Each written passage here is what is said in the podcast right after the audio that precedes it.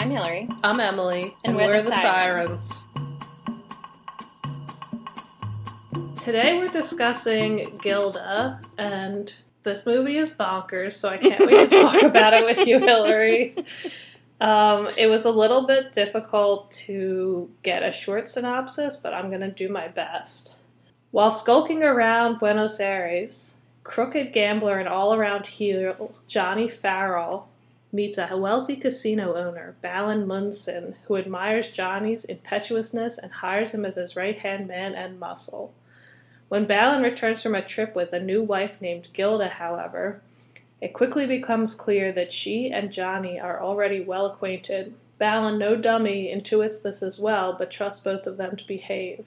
When Gilda starts shacking up with everyone in Argentina but Johnny, openly flaunting her infidelity, Johnny takes steps to shield his boss from the truth, even volunteering to escort Gilda, with whom he's plainly still obsessed, to and from her liaisons. It's only a matter of time before Ballin finds out there's something between them and things turn even more sordid. Dun dun dun. and a lot more stuff happens that seems ridiculous. The plot was really wacky for reasons that we can get into. Yeah. My hypothesis before we talk about trivia and the bio is that someone said, "Hey, that movie Casablanca se- seven years ago did pretty well. Let's do Casablanca, but make it South America, and everybody is an asshole." I mean, the weird thing is that this movie actually had ostensibly a happy ending, I mean, unlike Casablanca. But it wasn't Well- really happy. But the couple ends together. yeah, yeah. You know what? And they deserve each other because, Yeah, like, they do. so that I'm just going to dive right into the trivia because this is relevant. The script was not finished when filming began. According to choreographer Jack Cole, the script pages would arrive practically the morning that we were going to a shoot. And they were making the picture up as we went along. If you really look, you can tell that was the way the picture was done because it doesn't really make any sense if you try to follow the story. exactly, Jack Cole. Because the So, whole like- time I was watching it, I was like, what is happening? so like What that. that basically is what happened with Casablanca too. So they, I feel like they totally were like, if if, if it happened for Casablanca, it's totally fine. You know what? Hell, they're not wrong because this is this f- movie is canon. so when Gilda is brought back to Argentina by Tom, she slaps Johnny hard across both sides of his face. In reality, Rita Hayworth's smacks broke two of Glenn Ford's teeth. He held his place until the take was finished. wow. That's some professionalism. Yeah, So I didn't know if Rita Hayworth was really singing in the movie or not, but she wasn't. Anita, did did you? Okay, so I read conflicting things. Well, uh, Anita Ellis voiced the put the blame on Mame Uh huh. and the other big numbers, but I read that Rita Hayworth actually did the singing in the scene with the guitar. Um, but then in another place, I read that she did it. So unclear at this time. This is a very dark piece of trivia. Whilst the film was in release, an atomic bomb tested at Oh, yeah. Bikini Atoll in the Pacific Ocean's Marshall Islands bore an image of Rita Hayworth, a reference to her bombshell status. The fourth atomic bomb ever to be detonated was decorated with a photograph of Hayworth cut from the June 1946 issue of Esquire magazine.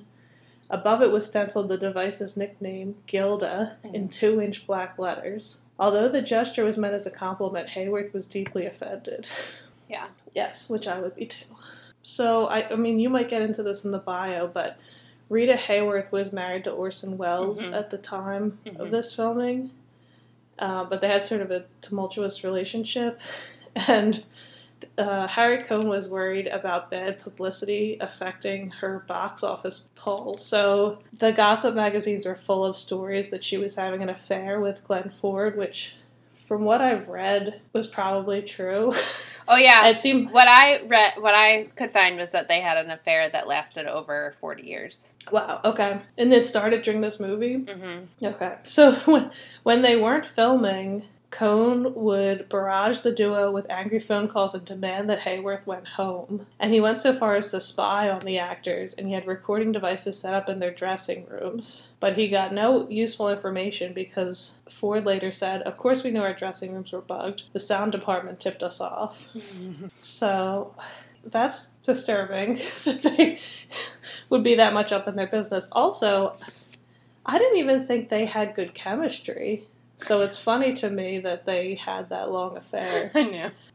Chemistry's Um, not everything, I guess. And I wanted to ask you what you thought about this. In the years since the film was released, many people have noticed the strong indication of a gay undercurrent existing between Johnny and Ballin. And Charles Vidor, who played Ballin, said, Really, I never had any idea those boys were supposed to be like that. But Glenn Ford later acknowledged the subtext, but said that it had never occurred to them at the time they were filming. Did you pick up on that? Because that went right over my head. No, I didn't pick up pick up on it. I mean, it seemed like he had he meaning Fallows had like a a weird obsession with like serving him and protecting Ballin. I didn't equate that as like oh there's some kind of like gay thing going on. I happen to think that gay people aren't weird or obsessive. No, you and and generally psychopaths like Yeah, right.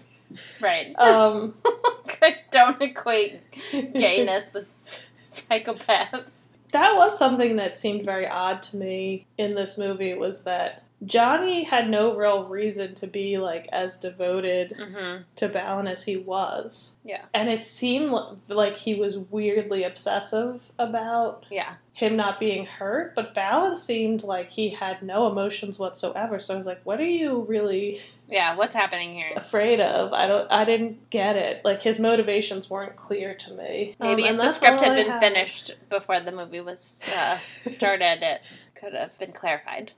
Yeah. I mean, honestly, they had better chemistry than I thought Ford and Hayworth did, but Yeah. I also thought it was both because they were just like completely unethical people. Yeah. They were terrible people, so Yeah.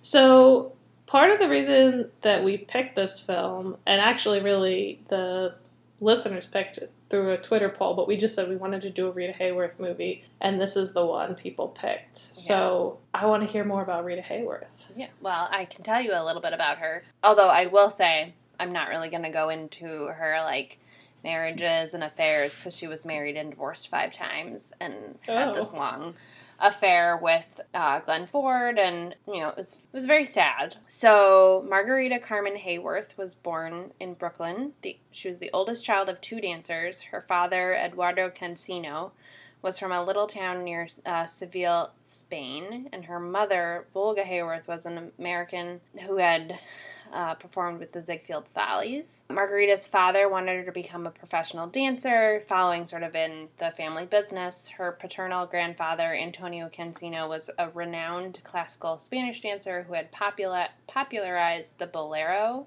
and his dancing school that he ran in Madrid was world famous. In 1927, her father took the family to Hollywood because he thought that dancing could be featured in the movies and that you know this would be a way to like take the family business and like get rich of it. He did actually establish his own dance studio and he taught um, a lot of stars like james cagney and jean harlow so in some ways he was right. But in 1931 he partnered with uh, margarita who was 12 years old at the time to form an act called the dancing cansinos. Under california law at the time she was too young to work in nightclubs and bars so his so her father who abused her regularly, apparently, unfortunately, took her with him to work across the border in Mexico. So she had sort of a difficult childhood, and because she was uh, started working so young, she actually never graduated from high school. She started acting in uh, Mexican films. She starred in Cruz Diablo in 1934 at the age of 16. Um, which led to another part in Caliente with um, Mexican actress Dolores Del Rio. She continued to dance with her father in night nightclubs in Mexico. And then Winfield Sheehan, who is the head of the Fox Film Corporation, saw her dancing in a club and arranged for her to do a screen test And based on that screen test, she was offered a six month contract at Fox under the name Rita Cansino, which was the first of two name changes during her film career. By the end of that six month contract, Fox had merged into 20th Century Fox. They didn't want to renew her contract, and um, Columbia Pictures snatched her up um, and tried her out in some small roles first. But um, Harry Cohn from Columbia argued that her uh, image was too Mediterranean, oh. which he decided that he wanted to change her name because her name sounded too Spanish, because it was Spanish. And so they decided to, the studio decided to change her name from Rita Cansino to Rita Hayworth, which was her mother's uh, maiden name. Her father really didn't like that because he was controlling. So they, they thought that that would give her a more like classic American appeal. She sounded more white, in other words. Um, yeah. she she appeared in a number of different Columbia pictures. 1937, worked a lot, generally like over the course of her her career up until she retired from movies. She worked basically constantly. And in 1939, she appeared in a small but important role in the movie Only Angels Have Wings, which she played opposite Cary Grant and Jean Arthur, which I have not seen and it's always been on my like to watch list. She then was cast in the musical You'll Never Get Rich opposite Fred Astaire. Uh, it was one of the highest budgeted films Columbia had ever made. It was very successful, and they went on to release another Astaire and Hayworth movie the following year, You Were Never Lovelier, which was uh, a frontrunner for the movies that we watched for this episode. Just as a side note, Fred Astaire, he never wanted to reveal who his favorite dancing partner was, but at some point he like let slip that Rita Hayworth was his favorite dancing partner. Um, oh. So there you go. Betrayal of Ginger. I know. I don't know how I feel about this. Um, in uh, March 1942, she visited Brazil as a cultural ad- ambassador for the Roosevelt administration. And all throughout the war period, she contributed to like cultural diplomacy initiatives and other kinds of war efforts. And then for three consecutive years, starting in 1944, she was one of the top movie box office attractions in the world. I mentioned that she was married and divorced five times. She was married to Prince Ali Khan, which was basically abusive from start to finish. Uh, after that divorce, she had to she returned to Hollywood and did her comeback role in Affair in Trinidad, which also paired her with Glenn Ford. She was a little bit worried about coming back, but it was a highly successful film. And she continued to act until the early 1970s, appearing in lots of different films. She also made appearances on television shows like Laugh-In and The Carol Burnett Show. And her last film was The Wrath of God in 1972, which was a Western and by then it was fairly obvious to everyone that she had pretty poor health um, and that her mental state was worsening. She had been sort of prone to outbursts throughout her working career and was sort of always attributed to alcoholism. And in the filming of The Wrath of God, it was clear that she couldn't remember her lines, and so her scenes were shot one line at a time. And wow. in 1976, she was removed from a TWA flight in London because she had this angry outburst.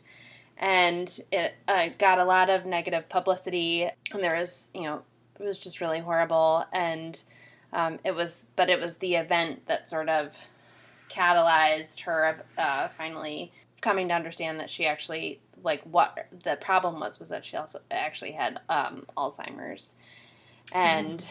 she because of that diagnosis she became a face for for the disease. She was a lifelong Democrat who was an active member of the Hollywood Democratic Committee. Um, she was very involved in the campaign to elect FDR, and you know was very involved with politics in you know, over the course of her life. She died um, at age 68 on May 14th, 1987, in Manhattan and her pallbearers, I thought this was noteworthy, included Ricardo Montal- Montalban, uh, Glenn Ford, uh, Cesar Romero, Anthony Franciosa, um, a choreographer named Hermes Pan, and then a a family friend, Philip Luchenbill, and she was buried in Culver City. That's a pretty sad life overall, though. Yeah. Yeah, it was kind of traumatic waiting through like her marriages, and uh, there were traumatic things with her daughters, especially as they like sort of did moved into caretaking roles and realized that you know she wasn't just struggling with alcoholism; she you know she also had Alzheimer's. What I read said it was kind of a blessing and a curse to get that diagnosis because they finally had some answers for what was happening. It kind of makes sense to me that she was so good in this role because it sounds like she was abused by a Mhm. lot of men over the course of her life. Yeah, a little bit of art imitating life. Too yeah, closely. so maybe she could relate to this character. Yeah. I thought this movie had one of the most dysfunctional, abusive portrayals of a love relationship that I have ever seen on screen. Yeah, it kind of sets us up. you know, A, a, a movie we're watching later in this year is Gaslight, and this movie kind of nicely sets us up for that. Unfortunately, Yeah, I mean, you said there were some parallels with Casablanca, like, and in, in Casablanca, Rick is a jerk when his love like comes back into his life, and I didn't like that. But like, this is like a whole. This isn't even the same ballpark as that. well, yeah, and in like at least in Casablanca, you get some like you get you uh, you get the backstory to understand why he's a jerk. He's a jerk because he's in love with her, you know, and he she just like she said she was gonna marry him, and then he she disappeared and thought he thought he was never gonna see her again. And so then he sees her again, and he's married to another man, and eventually he does the right thing yeah, or a like honorable thing. Like he honors the fact that he loves her and like respects her and the work that like everyone is doing for like the wider world. In this movie, he's just being an asshole to her. And there's like some references to like what happened in the past, but like what happened in the past that he's such a jerk to her. I now? know, and I I thought when I was like doing research on the film, I thought it would be more clear on what the backstory was. I was like, well, maybe I just missed certain things.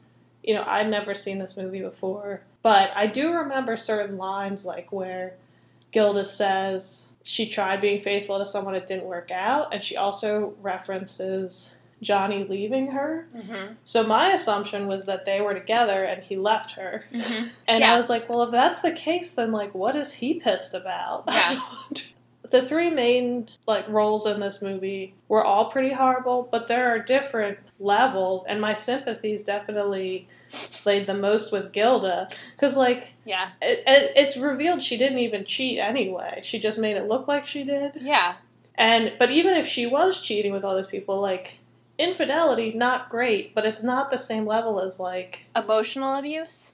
emotional abuse. Plus, Johnny and Munson were like killing people and stuff. So like that's a different level. Like they were they were doing like actual illegal things and violent things. But at least like It's Munson just like part of their life. Yeah, but at least Munson, like it was like uh like an integral part of his life. He there was some. I hate to use the word like integrity, but there was some integrity in Ballin's Life because you know like he, from start to finish, you knew he just was not a like a great guy. He ran a casino that was obviously a front for something else. That like the police wasn't they weren't closing because they were trying to figure out what the like bigger thing was and how they could nail him for the bigger thing. Turns out it was a cartel for tungsten, sure, and for which he like you know was bumping off people and taking advantage of people. You know he was pretty consistently a terrible person, and like in some ways I give him some kind of credit for just being. You could expect that he was a just a bad person from start to finish. And then these, there are these two other characters who are like, "What is wrong with you people? Why Yeah, are you like I- this?" I it did make me wonder like if people were supposed to identify with Johnny. The the final like third of the film Yeah, was just so awful to watch. Like he yeah, and he's like he's doing voiceover where he's like she didn't realize that I had closed the door of her cage. I had her followed everywhere. She could never escape. She was like and he kept saying stuff like she wouldn't be faithful to Munson when he was alive, but she would then and I was like, Why do you care? Yeah. It's not You're finally you've got her again. Yeah, none of that made any sense to me, and it was just so abusive and horrible. Yeah. And he married her right away and like took over all of the financials. Yeah, and then put her in a, an apartment by herself, and then didn't go see her for you know however much time. And you know when she finally shows up and is like, "Hi," like remember me, he like blows her off. Yeah, the way he treated her, and even in the earlier parts of the film, he kind of like handled her roughly Yeah, physically too, and I kept like she really fit the profile to me of like an abuse victim yeah, where she kind of had that like emotional like tie up between love and the abuse. Like yeah, their whole thing about like love and hate. I mean, I do think Yeah. that Munson was correct that hatred is not the opposite of love, like indifference is, and that if you hate someone, like there's obviously still feelings there. Which like, can we just acknowledge that that is pretty effed up? Yeah. That's not a healthy Um, relationship.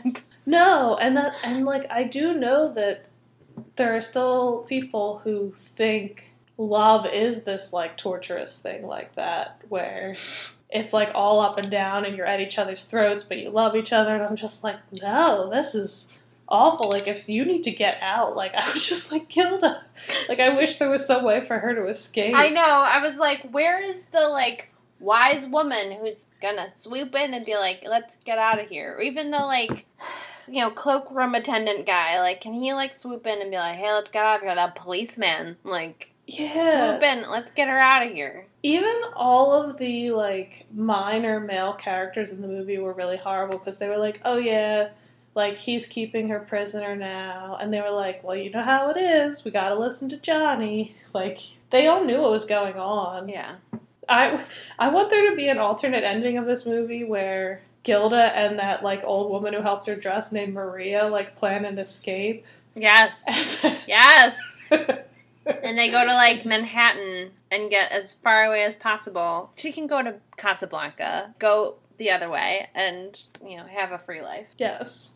The other part of the movie that I just didn't understand, like the the overtones of the whole movie to me were very like creepy and sinister, and Yes. um, I di- I kept thinking that there was going to be some sort of surprise twist with Munson and like so he brings Gilda home. He notices that there's like obviously something between her and Johnny, but he weirdly keeps forcing them together over and over and over again Yeah. like to an extent that makes no sense. Like, why would he have his employee be like, "You have to have dinner with us. You go pick up Gilda. You do this." Like, it made no sense. Like, why did they have to be Well, besties? Yeah, or he like it's consistent with him being a terrible person and he like recognizes that like this is like a pain point and if he like continues to press on the pain point it will cause like some kind of like discord or terrible experience for these two other people. I mean, I guess I just kept thinking that it, would eventually be revealed that like he knew there was a connection there, and he deliberately brought Gilda back to like Yeah. antagonize Johnny, but that was that wasn't true apparently. And Johnny kept saying that Ballin was like so in love with her, but he showed absolutely no emotion I know. at all. And I was like, where is he getting this from that he's so in love with her? It was sad because like the two men in the movie had this amazing, very sexually appealing woman, and like neither of them really showed a passion towards her that seemed believable. Yeah. No passion, no like compassion, nothing. No. uh, can I tell you some crazy ideas I have about subtext that probably isn't there? Yeah. Okay. I'm, I'm ready. Okay, and after, uh, yeah, like while I was watching the movie, I came up with this, and then I would, when I read the script had been like put together like that, I was like, all right, this isn't true, but whatever. Um, the whole movie, from the first introduction of Munson, and the fact that it was set in Argentina, and like the timing and everything, and and the his voice, I assumed.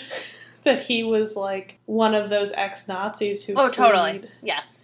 Okay. Yeah. So you got that too because Yes. like I was like he has a very faint traits of a German accent. Yeah. he has German associates, and the way his like mannerisms and behaviors seemed very like stereo, like the stereotype of the cold German. hmm Yeah. I assumed Um, that that was going to come up somewhere that he had been a Nazi and now he isn't was in Argentina. I don't know if like in 1949 that was totally like known, but yeah, I assumed that it was going to come up. Okay, well, so good that I don't feel so crazy because No. yeah, I thought that was going to be a whole plot point. That eventually they would be like, "Oh, he's a Nazi," and Maybe if they had time to revise the script, that would have come up in the second second edit. The other part I didn't really understand, and you need to explain to me, Hill, is that guy who was like getting the bribe, but then they cut off the bribe. What was he coming to? Was it the roulette table or Mhm. something like that? Yeah. Explain that to me. I don't know that I can because it seemed at first that he was getting the bribe to like he, he he had some other kind of like tungsten mine or something and so they were like bribing him to like like not compete with them. And then you know th- then they said you know you can't like sell to this one guy or one operation or whatever. And then he said well that's the only place I can sell to. And Ballin's like yeah we're saying you can't tell to anyone basically. And then he like flips out and you know shoots up the casino and ends up killing himself. I, I don't know. I don't that's what i got from it but i the logic of it i don't know. I'm not the leader of a cartel. I don't know. That that part was all very unclear. I mean, there are a lot of loose ends in this script. yeah there are a Um, lot of loose ends. Like unanswered qu- questions that are not comfortable I wrote at one point, "This movie is super weird. What is everyone about?" what did you think of the barber?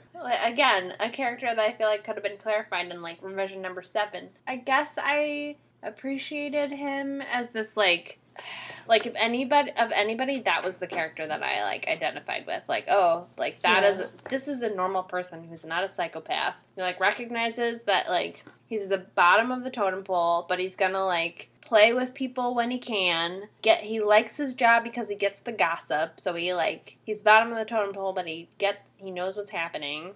You know, ultimately, like no one really cares what he thinks or sees because he's the bottom of the, the totem pole. But he like he also you know because of his position and like the way that he's like always had that job, he like has a good sense of the world and a good like sort of philosophy about the world too. I guess. Yeah, I thought he was the most likable character, probably, but but that's not saying much. I know, like, com- yeah, compared to these psychopaths that are. Yeah. What did you think of Rita Hayworth's sex appeal in the movie? Like, did I think? Did I, Did it live up? Because like this is like the you know it's people still think this is one of the sexiest portrayals like in all of film. I mean, I so I had trouble because you know, from for most of the movie, I was I was just so like worried about her being imperiled by these men. Like I couldn't pay attention to her sex appeal because I, you know, I was like, you're being emotionally manipulated and abused by these men. And you're being forced into a position where you don't like you're not allowed to like do what you want, or like in order to do what you want, you have to be a jerk, and so it was kind of like totally distracted me from you know how beautiful she was. Well, I did that. I mean, she was hot like in this role.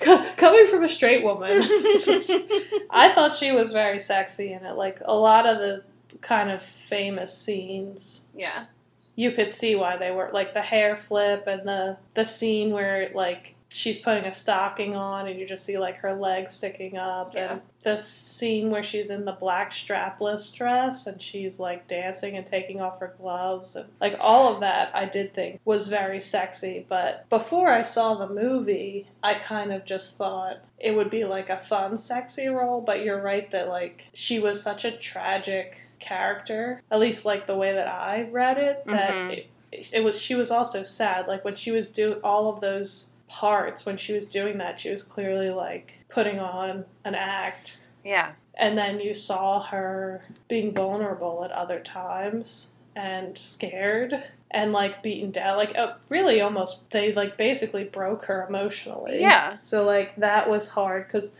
it was hard for me to be like, oh, this like super abused woman is just like a sex symbol.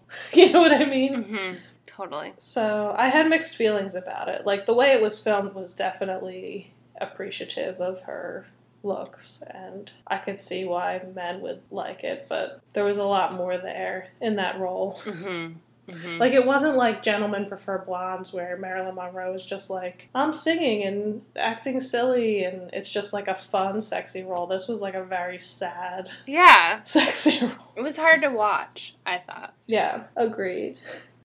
We all want to help one another. Human beings are like that.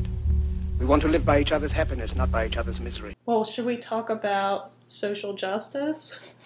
Yes. Do you feel like there were elements of social justice in this movie? No, not at all.